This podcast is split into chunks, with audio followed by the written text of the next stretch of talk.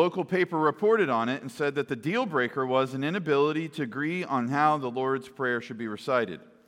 One church wanted, quote, forgive us our trespasses, and the other church wanted, quote, forgive us our debts.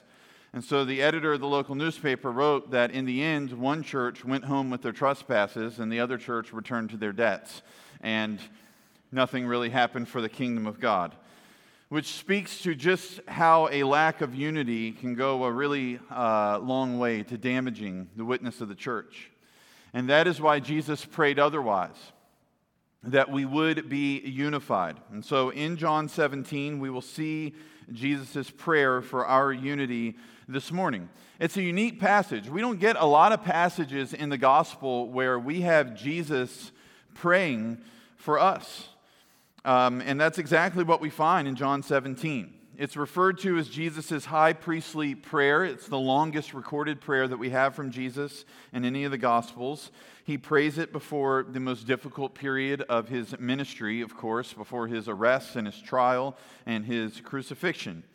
And in this prayer, he prays that his disciples, that he has spent three years uh, working with, uh, three years uh, drawing toward the Lord and away from sin. Uh, three years calling into this full time ministry they're about to enter into. Um, as he prays for them, he prays that they will truly know God and he prays that they will see his glory.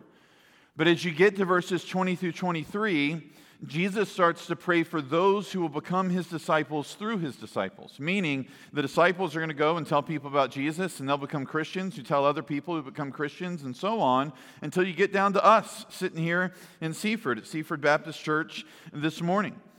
They have handed the gospel down throughout the ages of the church. And this morning we sit here as those who have been converted, right? Jesus is the first witness. And then he sent out witnesses who led others to Christ, who sent out witnesses, and, and so it has gone over the last 2,000 years. And so in this passage, Jesus is truly praying for people like me and you who would become believers through the spread of the gospel. So uh, once we read it, we'll have some teaching points to work through, but I'll start reading for us in John 17, verse 20. I do not ask for these only but also for those who will believe in me through their word, that they may all be one, just as you, Father, are in me and I in you, that they also may be in us, so that the world may believe that you have sent me. The glory that you have given me, I have given to them, that they may be one, even as we are one. I and them, and you and me, that they may become perfectly one, so that the world may know that you sent me and loved them even as you loved me.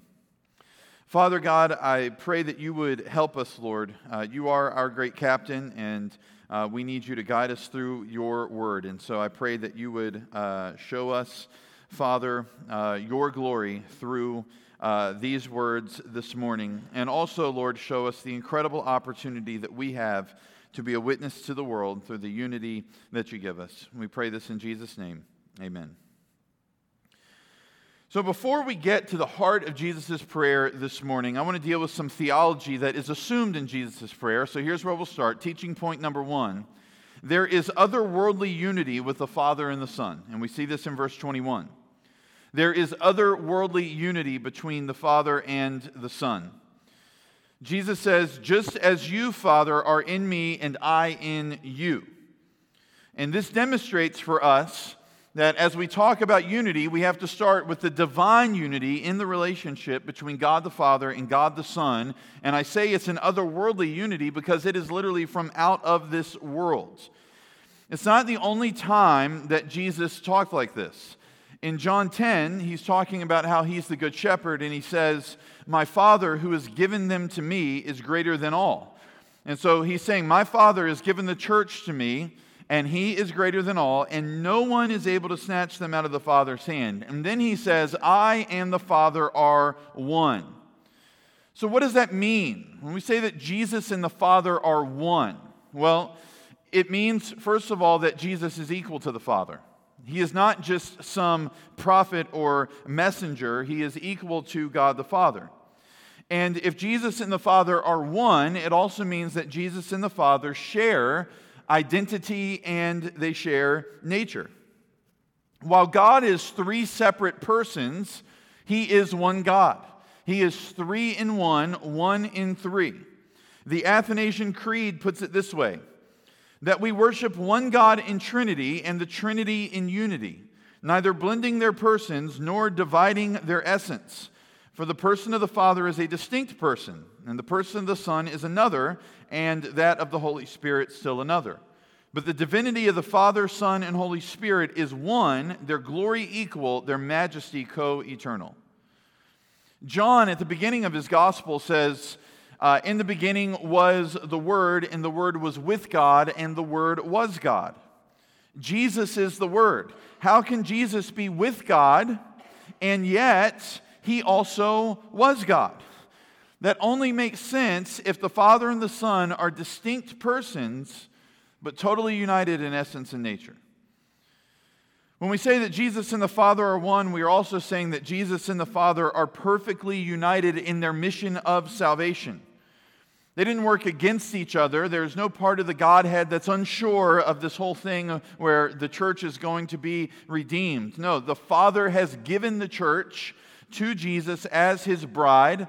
Jesus has laid down his life for the church as the bridegroom, as her Savior. They work together perfectly in their roles within the Godhead to accomplish our salvation for the glory of God. And of course, the Holy Spirit is not left out of this. He draws us uh, to the Lord, He regenerates our heart and gives life to our hearts so that we can have faith in the first place and repent in the first place. And He is the seal of our salvation. The Spirit opens our eyes to the glory of the Son, and the Son shows us the glory of the Father. So God is in no way, shape, or form divided against himself. The Son will only do that which brings glory to the Father. The Father will only do that which brings glory to the Son. There is not a hint of division in the relationship between the Father and the Son. You and I have never had a relationship like this in our entire lives. Like, even in the most loving parent child relationships, even in the most loving husband wife relationships, there always exists the potential for division because you're dealing with two people who are not perfect. But since God is perfectly unified, there is not even the potential for division between the, in, in the relationship between the Father and the Son. It is truly a perfect love relationship. When Jesus prays in John 17, 21, and he says, He is in the Father, and the Father is in the Son, he's speaking to that. He is speaking to the otherworldly unity that he has enjoyed with his Father for all of eternity. So that's the, the, the theology of the Trinity, all right, that's in play. And with that understanding in place, we can look to the heart of this section of Jesus' prayer. He prays in verse 21 that just as the Father and the Son are one, that they also may be in us. And in verse 22, he prays that they may be one, even as we are one. And then again in verse 23, Jesus prays that the church would become perfectly one. So, who is Jesus praying for? Well, he is praying for everyone who will make up the church in every age between his death, burial, resurrection, and ascension and his return. And you see this in verse 20. I do not ask for these only. I'm not just praying for the apostles, Father, but also for those who will believe in me through their word. He's praying for anyone who would come to Christ through the preaching of the apostles. And that's me and you, right? Peter stands up at Pentecost, preaches the gospel, 3,000 people are saved. Those 3,000 people tell other people who tell other people until somebody told a guy named Clayton King, who told me on July 14th, 1999, the day that I became a Christian, uh, right? You see how this works? so Jesus is praying for anyone who has been converted as a result of the Great Commission being fulfilled, as a result of his people going out and making disciples of all nations, just as he called them to do. So it brings us to our second teaching point. There is otherworldly unity within the church. He's praying that the same otherworldly unity that exists in the union of the Father and the Son would be in the church. And our foundations for unity are found in this passage. A, we are unified by our relationship with God. Jesus prays in verse 21 we would be one as the Father and the Son are one, and he prays that uh, they also may be in us. So, in the same way that the Son shares identity and nature and purpose with the Father, Jesus prays that we would be united. And because we are in Christ, we know the Father. And the fact that we have been given this great gospel freedom to truly know God through uh, the Son, that binds us together with an otherworldly unity. We are called together by the divine force of the gospel right? It, it has formed us as a people, called us, we've been called out of the world by God to believe this great message of reconciliation together. And that's what gives us our otherworldly unity. It's the unity talked about in Ephesians 4 when Paul says, I, therefore, a prisoner for the Lord, urge you to walk in a manner worthy of the calling to which you have been called, with all humility and gentleness, with patience bearing with one another in love, eager to maintain the unity of the Spirit in the bond of peace. There is one body and one Spirit, just as you were called to the one hope that belongs to your call. One Lord, one faith, one baptism, one God and Father of all, who is over all and through all and in all.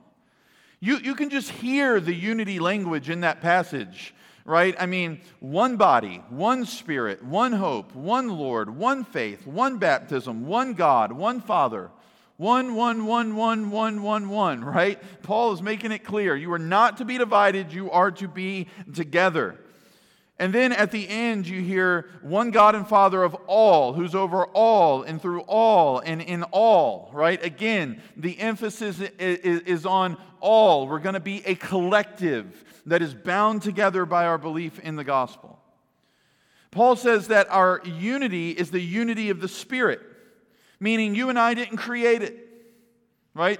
The, the, unity comes from God. It is given to us by God. And as the Spirit drew us into union with Christ, He has created this otherworldly unity in the church that reflects the unity of the Godhead. And we seek to maintain that unity with spiritual discipline and with Christian behavior and with repentance when necessary. So we are unified by a relationship with God. Secondly, we see in verse 22, we're unified by the glory of the gospel. Look at verse 22. Jesus says, The glory that you have given me, I have given to them, that they may be one, even as we are one. What does Jesus mean by this? And we need to find out what he means by this because it's clear that this glory is a basis for the unity that he's praying we would have. The glory you have given me, I have given to them that they may be one.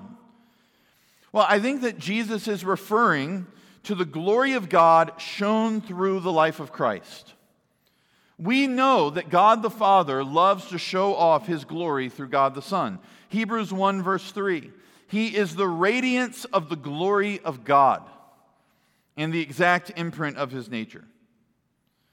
In John 1:14, and the word, remember Jesus is the word, the word became flesh and dwelt among us, and we have seen his glory. Glory is of the only Son from the Father, full of grace and truth. The Father's glory is so evident in Jesus' life. But since he's praying this prayer right before the cross, I think we can look to the cross and we can see that of all places, at Calvary, the glory of the Father is shown off in the death of the Son. When the Son died, the glorious mercy and wrath of God was center stage. His gentleness and his might was center stage. His love and his justice was center stage. In the death of Christ, we see the divine wrath that God has toward sin. We look there and we see the Son of God suffering for us. We see what our sin did to him. And we know that God is serious about sin, that God is a good judge who punishes sin. But we also look there and see that he is so loving and self giving towards sinners that he would come and he would die in order for them to be connected back to God. So, in the death of Christ, we see the glory of the Father on display His wrath, His mercy, His love, His judgment, it's all there. And then, in that death, our sin is atoned for and the blood of the Son brings us back to the Father, meaning that the glory the Father gave to Jesus is now given to the church through the death of Christ. And because we have seen this glory in the crucified Savior and in the good news of the gospel of the cross, that good news unifies us as the people of God. The glory of God on display at the cross unifies the people of God. And then, lastly, we are unified by the purpose of our unity. Our unity will tell the world about Jesus coming to save them and about the love that he has for the church. Right? We see that in verse 23. I and them, and you and me, that they may become perfectly one, so that the world may know that you sent me and loved them even as you loved me. Go up to verse 21, you see it there as well. That they also may be in us, so that the world may believe that you have sent me. And so this leads us right into our third teaching point. So, so teaching point number two just bleeds into number three. Number three, there is an otherworldly witness that comes from our otherworldly unity. There is an otherworldly witness that comes from our otherworldly unity. Just uh, a couple of weeks ago, I took my middle son to Barnes and Noble, and I said uh, we kind of like a dad-son night out, and I, I said you can get any book you want in here you know, under $15. Let's not get too crazy here, okay? Um, you know, inflation and all that, okay? Things cost a little more than they used to. So uh, I'm like, yeah, $15 ought to get you like Ramona the Pest or something, which was like three when I was a kid. But, you know, we went through the whole place. You know how it goes. It took a while, you know. Um, and uh, he tried to make some chess moves, slip in a Lego set, like tried to do some things. And I was like, no, no, no, it's got to be a book. So, anyways, he, he ended up um, not taking home like the works of the Puritans or anything like that, like you know his father had hoped. Instead, he took home Where's Waldo? Okay, uh, you remember that guy, tall, lanky guy with the striped shirt and the little hat, and you got to find him in the sea of people. And he spent the next three hours looking for Waldo. And things have gotten much more complicated. When I was a kid, we just looked for Waldo. Now you like look for his weird wizard friend and his dog and all these other things in the pictures. So he's just hunting for Waldo. You don't have to hunt here. All right? You, you don't have to search for God's divine purpose for the unity of the church. It's clear. Verses 21 and 23 the church must be unified, and Jesus prays we would be in order that the world would know that the Father has sent the Son. And he wants us to be unified in order that the world would know that the Father loves the church. It's simple.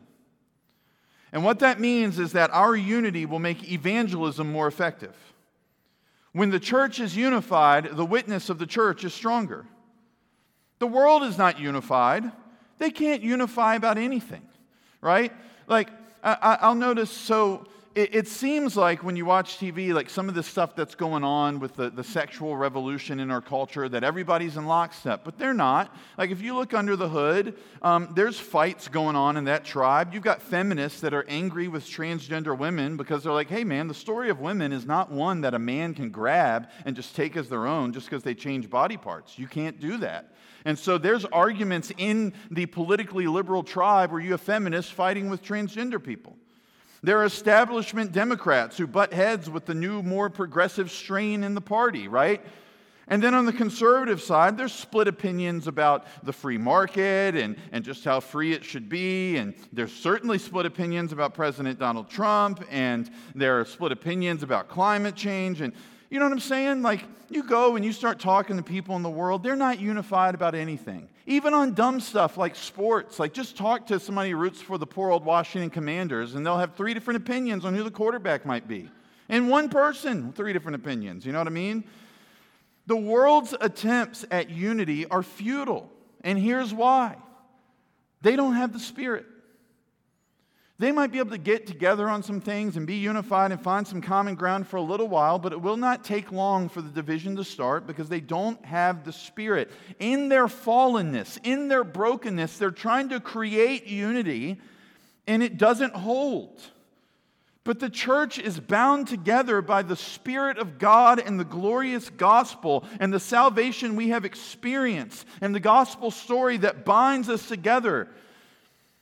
And when we hold on to that unity, when we maintain the unity of the Spirit and the bond of peace, it shows the world a unity that is truly otherworldly.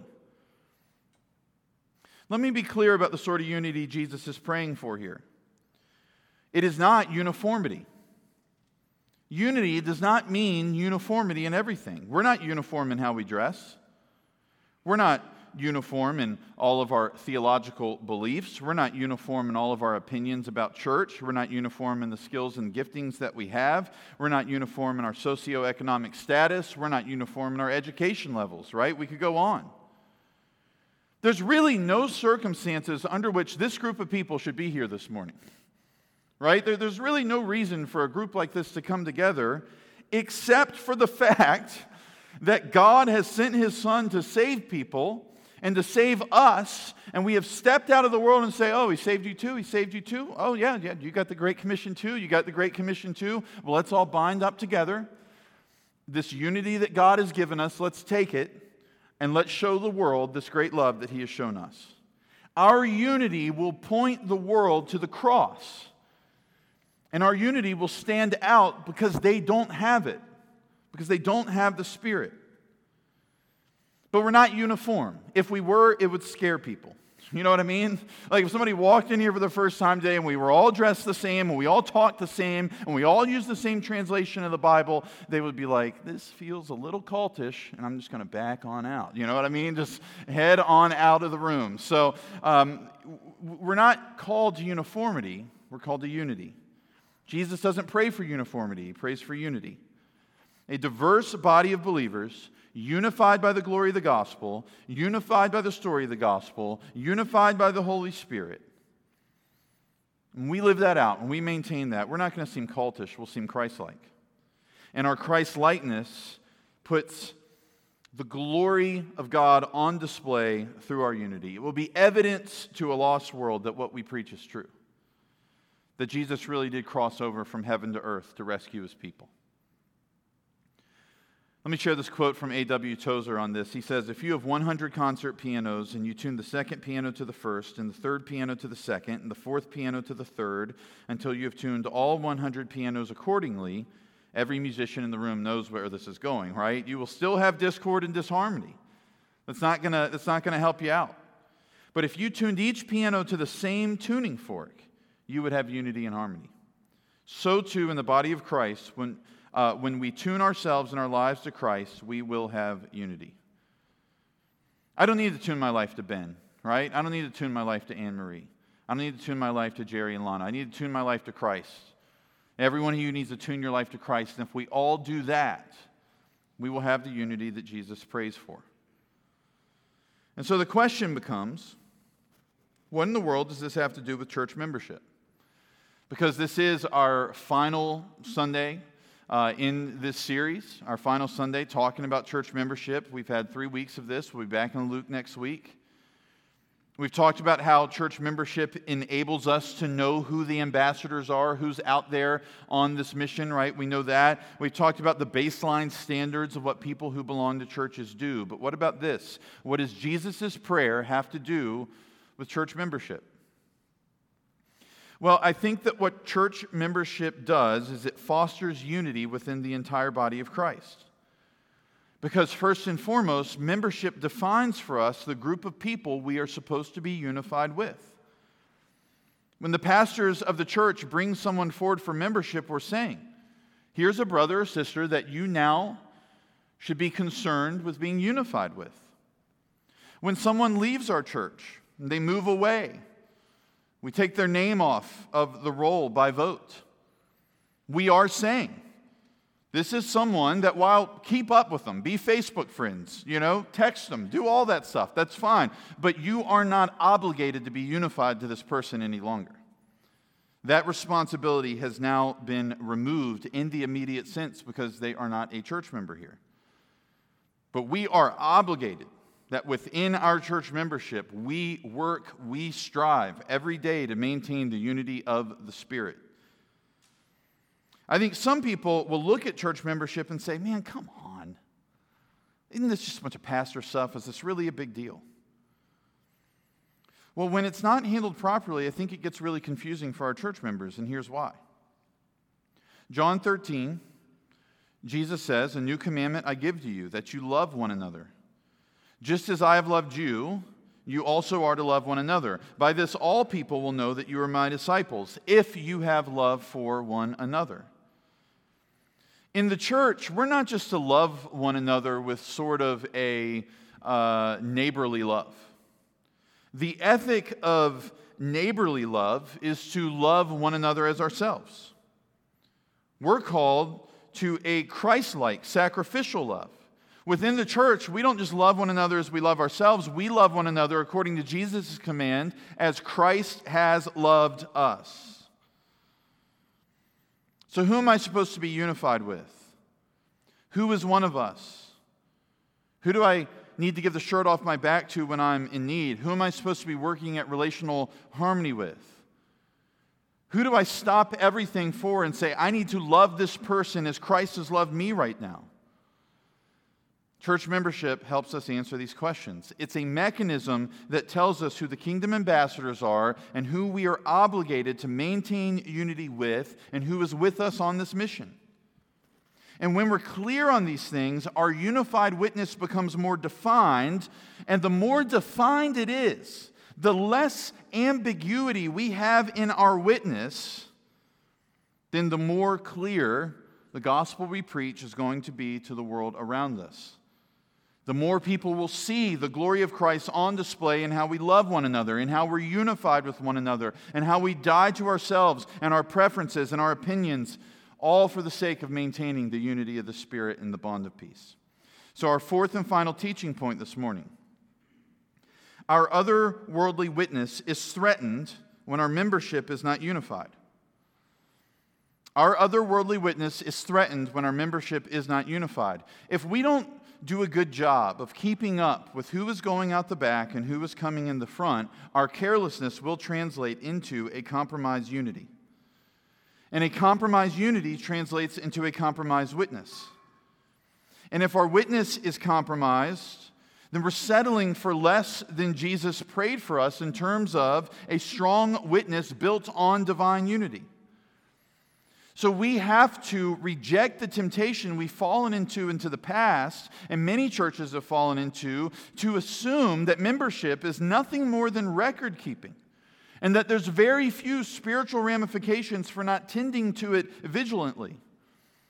We, we've got to recognize that church membership is an ordinary means that God will use to give the local church an extraordinary witness that will stand out like an oasis in this tribalistic, divided culture. So, with that stated, I want to close up with kind of a what now? I've mentioned over the last two weeks the problem that we have here, um, where if you look at our church roll, we have like 500 more people on the roll than attend the church, okay? That's not something that happened overnight. That's something that happened over decades, okay? Um, no need to beat anybody up about it. No, no need to, to sit hanging our heads and going, whoa, how did we get here? And woe is me. I'm an unclean man. I live among an unclean people, okay? Like, we don't need to do that. Um, we just need to come up with a plan for how to fix it, make sure that we get it right. So, let me tell you what has been done as we close up this series.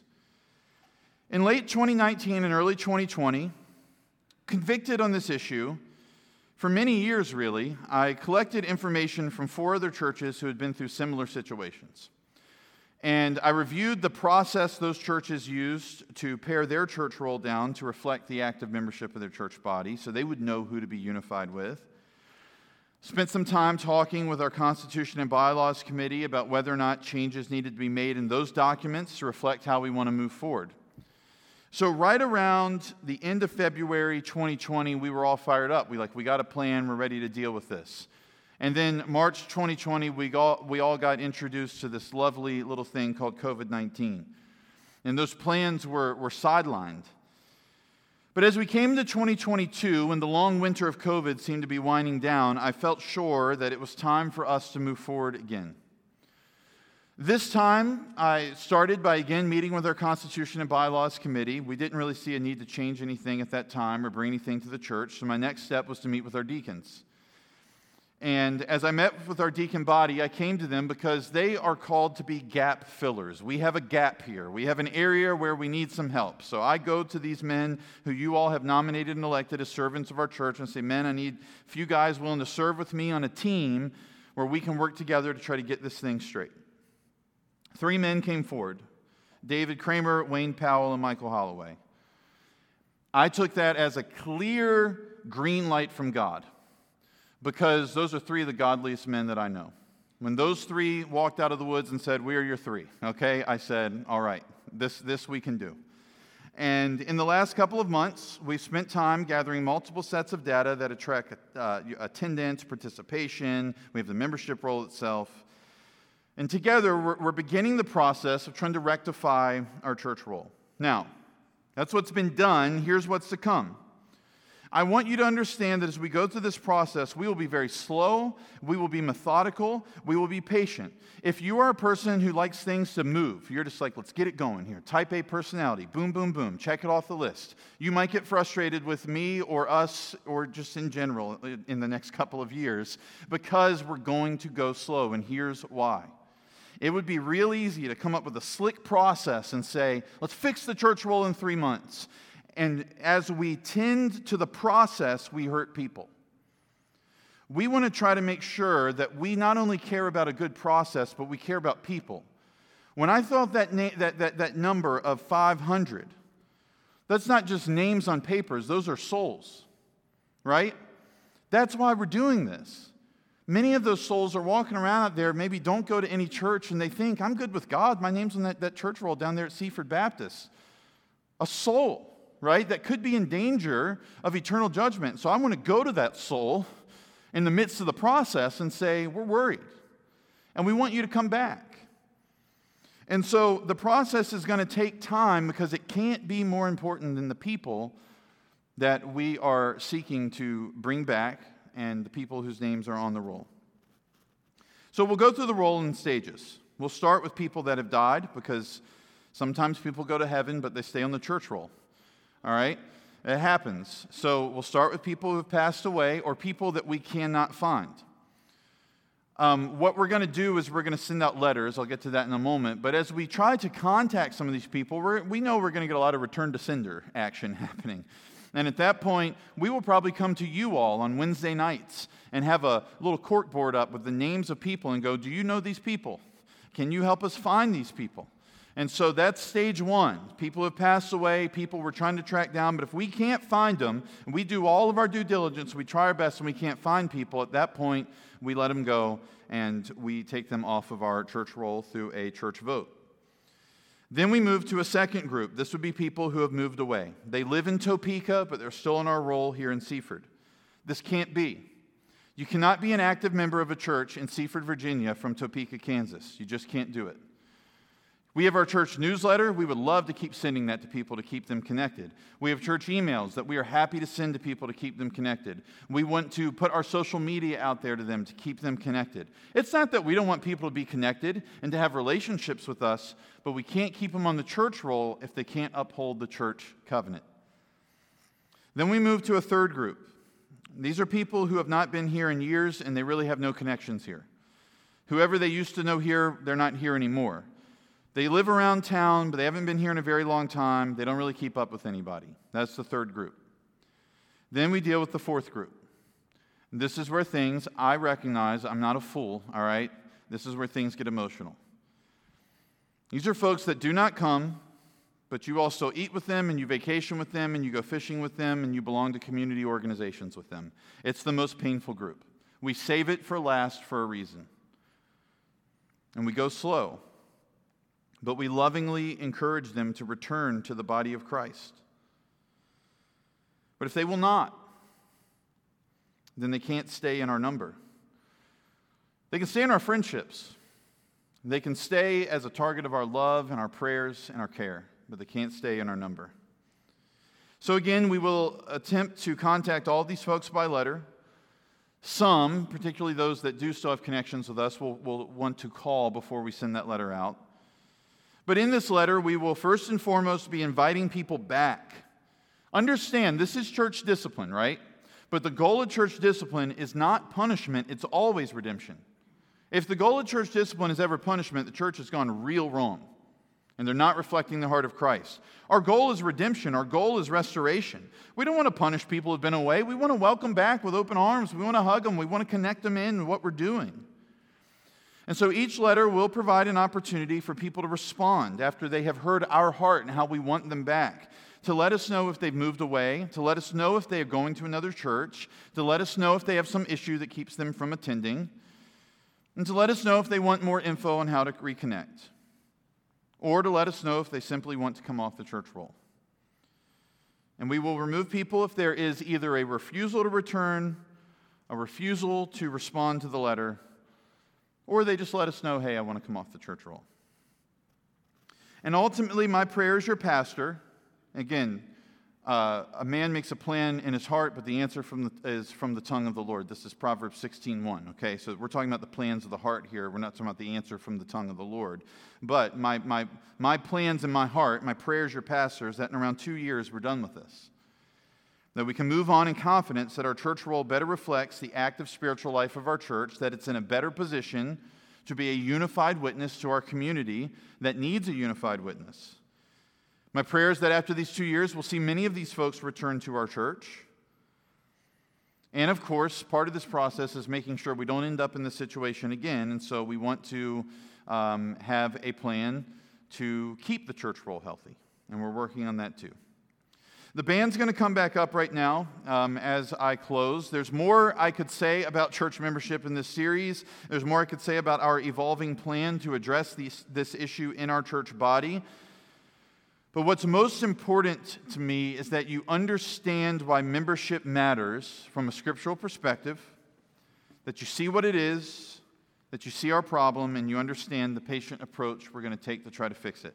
If we understand all that, then I feel like these last three weeks have been good and our goals have been accomplished. But let me challenge you on two levels as we close. First of all, I want to encourage you to think of somebody that used to attend here. Their name, probably still in the roll, and I want to challenge you to call them this week and invite them back to church. Don't make it weird. Don't make it complicated, okay? Hey, uh, just calling you because God, or hey, I'm texting you if that's the sort of person they are, uh, because God laid your name on my heart. And I just wanted to see if you wanted to come to church with me Sunday, and maybe we get some lunch afterward like old times. We'll be back in Luke. I will not weird them out with a church membership sermon, okay? So uh, it'll be just Luke 22.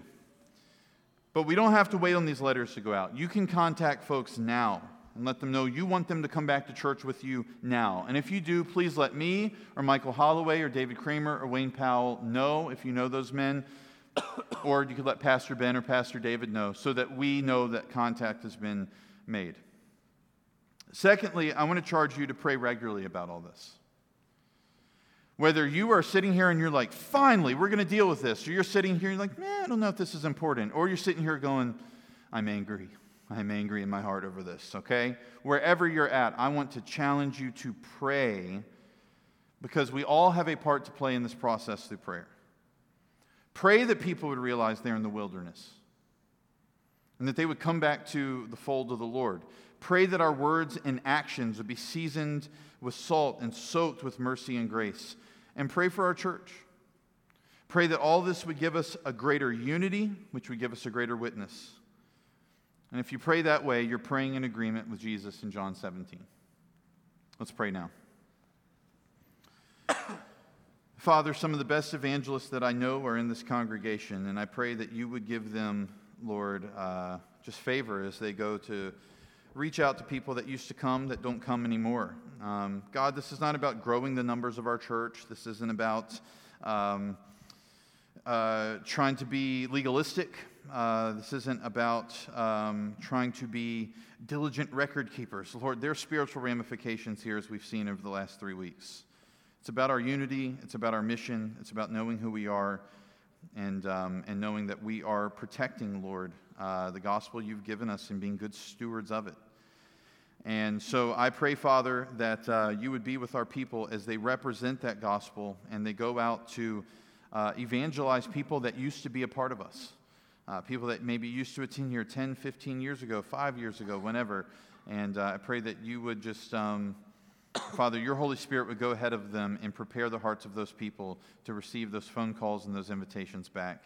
And then ultimately the letters that we will send um, to those who need them. Uh, Father, I pray for the, our administration.